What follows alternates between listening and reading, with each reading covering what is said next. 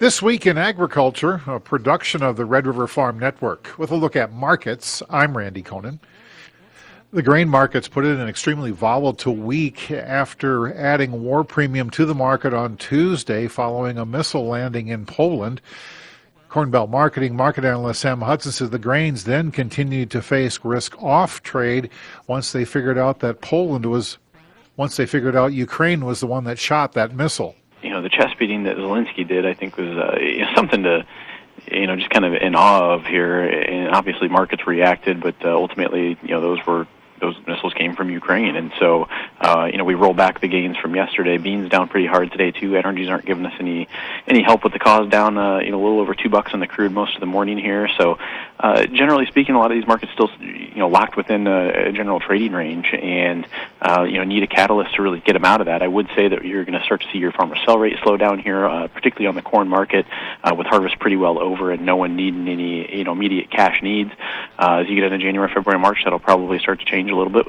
Total Farm Marketing market analyst Naomi Blohm said the strength in the dollar and the extension of that Black Sea corridor deal were a major factor in the risk off trade. I think kind of a surprise that the Black Sea grain negotiation deal was extended for 120 days um, ahead of the deadline. So Saturday was the deadline, and so I think we're all kind of shocked that it actually worked out. So the markets are a little bit lower on that, but I think the bigger reason that the markets are down for the grain markets um, and other commodities is that the dollar is up. The dollar is up uh, because we had some employment numbers come out today, and you know overall the economy is still rolling along. So then one of the Fed guys from St. Louis came out and said, "Oh, nope, we're back on track for bigger interest rate hikes." At the next meeting. And the market had been anticipating that they were going to maybe kind of reduce that aggressive interest rate hike. Recent decline in the value of the U.S. dollar may bring some more export business. Global Commodity Analytics and Consulting President Mike Zuzolo expects to see better demand moving forward. I think this is where it goes back to we've had several uh, you know demand related headwinds um, and, and they're starting to be knocked down a little bit when it comes to the zero COVID policy. When it comes to the railroad strike, it sounds like Congress would step in if they wanted to go ahead and move with the strike. You've got the river levels coming up, and, and obviously export sales were much better than trade expectations, especially in the soybeans country basis levels continue to be very favorable. Van Ahn and Company market analyst Christy Van Ahn says we need to be paying attention to those basis levels. One of the biggest things to be watching right now is that so many times you're focused on, you know, what the futures markets are doing right now and you're not paying attention. They are two standalone products, futures and basis. Together they make your cash price, but they are standalone products. So really be attentive to that basis levels, especially if you have HTAs out there. Um, you've seen a lot of these make big pushes here lately. And Bennett Consulting um, uh, market analyst Matt Bennett says the uh, livestock market appeared to be treading water this week. You know, the livestock market, you know, right now is not doing hardly anything on the day. Uh, as far as feeders, they're down a little bit. Uh, hogs are up some, but you know, fats aren't doing anything.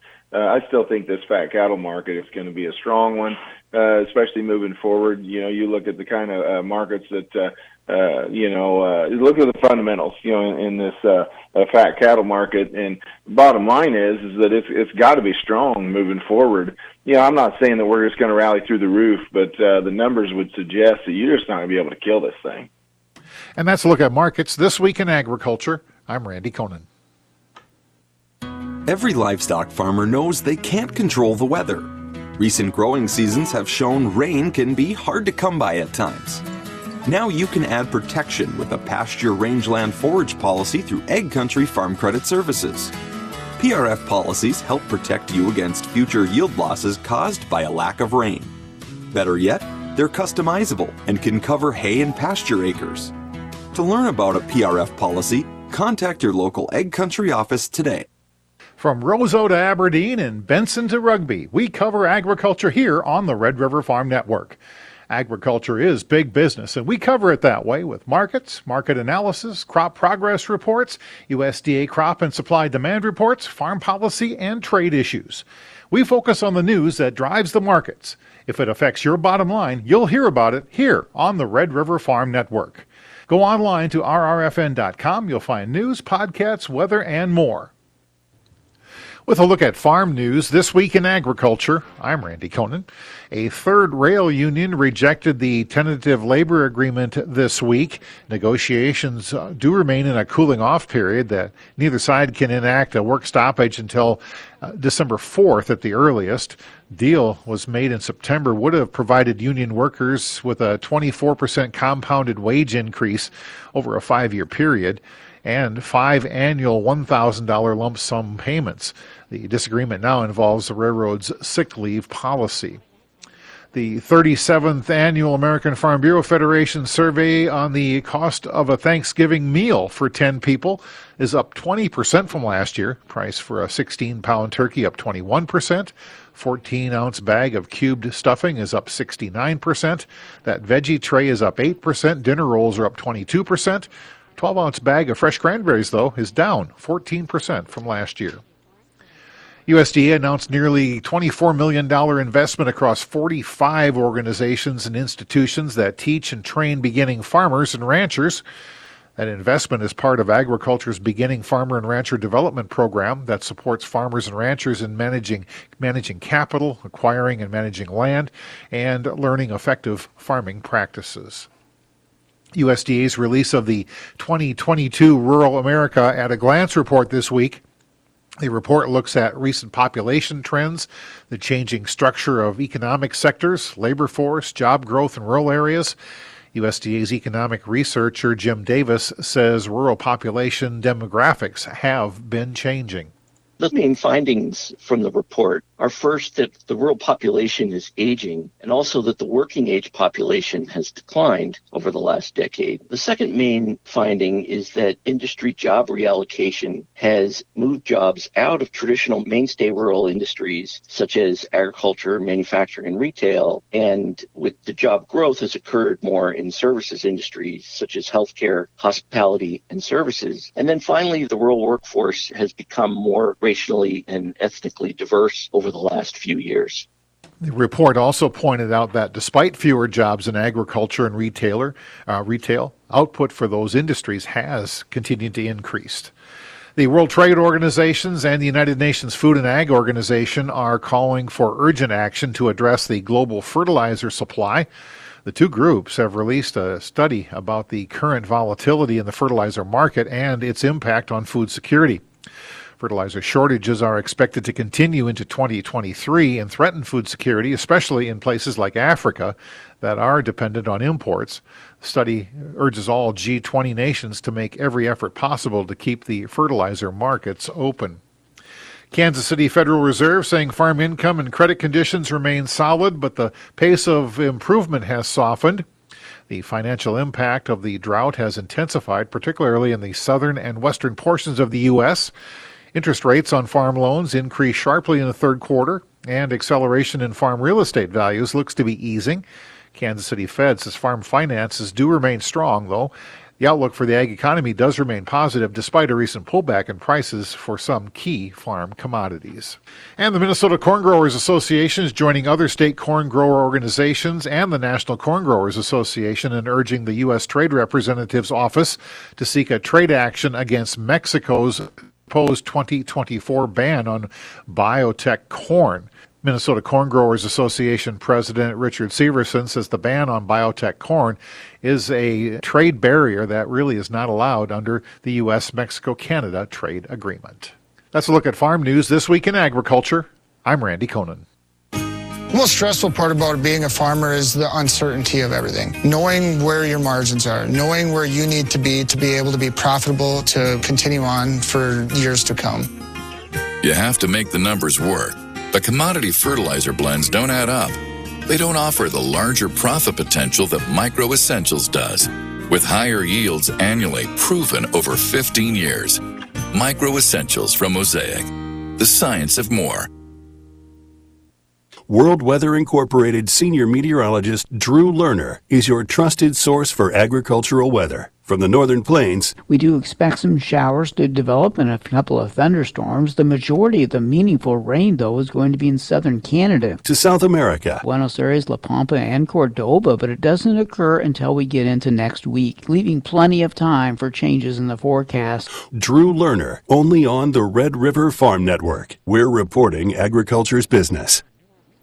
With a look at weather this week in agriculture, I'm Randy Koenen. Most areas from the eastern Dakotas to Michigan and Ohio seeing a mix of light rain and or snow as well as dry conditions over the next week to 10 days. World Weather Incorporated says late harvest should advance well with mostly light precipitation. Temperatures in the northern plains uh, expected to remain cold before warming here slightly next week. Cold air covered much of the nation this week. USDA meteorologist Brad Rippey said that is a bit of a concern for the winter wheat crop, which is already struggling with dryness and drought. We're looking at a pretty slow pace of any further development for winter wheat, virtually coast to coast, including southern production areas. It is susceptible to winter kill with freeze damage Harvest close to wrapping up across the country. USDA says 93% of the nation's corn has been harvested. That compares to 90% last year, 85% for the five year average. 96% of the soybeans are harvested. That is ahead of the uh, last year and five year average of 91%. Sunflower harvest, 91% complete. That compares to 81% last year, and the five year average is 71%. Nation's winter wheat crop uh, condition improved slightly from last week, with 32% of the crop rated good to excellent. Also, 32% of the crop rated poor to very poor. Both are two point improvements over last week, but still well below last year's condition rating this week, uh, when 46% of the crop was rated good to excellent and only 20% was rated poor to very poor. Brazil will see regular rounds of rain over the next week. Two to, to four inches are in the forecast for northern Brazil and up to an inch and a half in southern Brazil. World Weather Incorporated said Argentina will be dry, which should allow for rapid planting progress following their recent rains. World Weather says Argentina will need additional rains, however, to keep crops from becoming stress. Rainfall across much of Argentina uh, should allow for rapid planting. Subsoil moistures remain very short there, so follow up rains will be needed. Temperatures in Argentina uh, through this week warm, 80s and 90s, allowing for a slow deterioration of topsoil moisture. South Dakota's corn crop came in below average. South Dakota Corn Executive Director Danita Murray says moisture continues to be the problem. You know, I think there are parts last week, late last week, of the northern uh, tier in in the state, at least in the northeast, that got a nice soaking rain, you know, before the hard freeze set in over kind of heading into the weekend.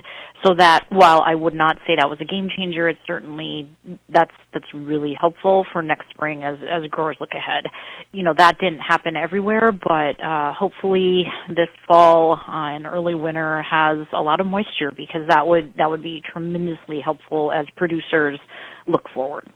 And Murray expects corn acres to stay about steady in South Dakota next year. I think prices are certainly still in a range that support corn production and farmers being able to make, you know, that choice on on what they they do with their acres. That said, you know, it's undeniable that at some point growers will simply based on input costs and the price they can get in the market will simply choose to plant something else. Where that nexus is, uh, I I don't know that at this point. North Dakota Grain Dealers Association Executive Vice President Stu Letcher does keep an eye on labor discussions between Class 1 railroads and their unions closely. River water levels also expected to have an impact on North Dakota's elevators. What the shipping on the Mississippi has created is a little more demand for rail freight. So we maybe have seen a little bit of bump in uh, secondary freight prices just because there's a little more demand. But uh, as as those barge rates go down, that should uh, lessen a little bit and ease up. Um, so uh, you know we're we're doing okay as long as we don't get a strike. And that's a look at weather this week in agriculture. I'm Randy Koenen. No one knows the ins and outs of your operation like you. That's why every decision you make is about what's best for your crops. But your first decision goes beyond the seed. And when you grow Allegiance seed You get a partner that raises every crop with you, from planting to planting to harvest. With decisions backed by data and CHS agronomists who know your operation almost as well as you, you can grow more ways than one. Allegiance Seed by CHS. For farmers, by farmers. Taking a look at the Job Opportunities tab on the Red River Farm Network website, Red River Grain Company is seeking a new general manager. Dakota Ingredients, North Dakota State Seed Department, Ellingson Companies, True North Equipment, Resource Auction of Grand Forks, and the North Dakota Farmers Union also have jobs posted. Find out all the details on the Job Opportunities in Agriculture tab on the Red River Farm Network website. That's rrfn.com.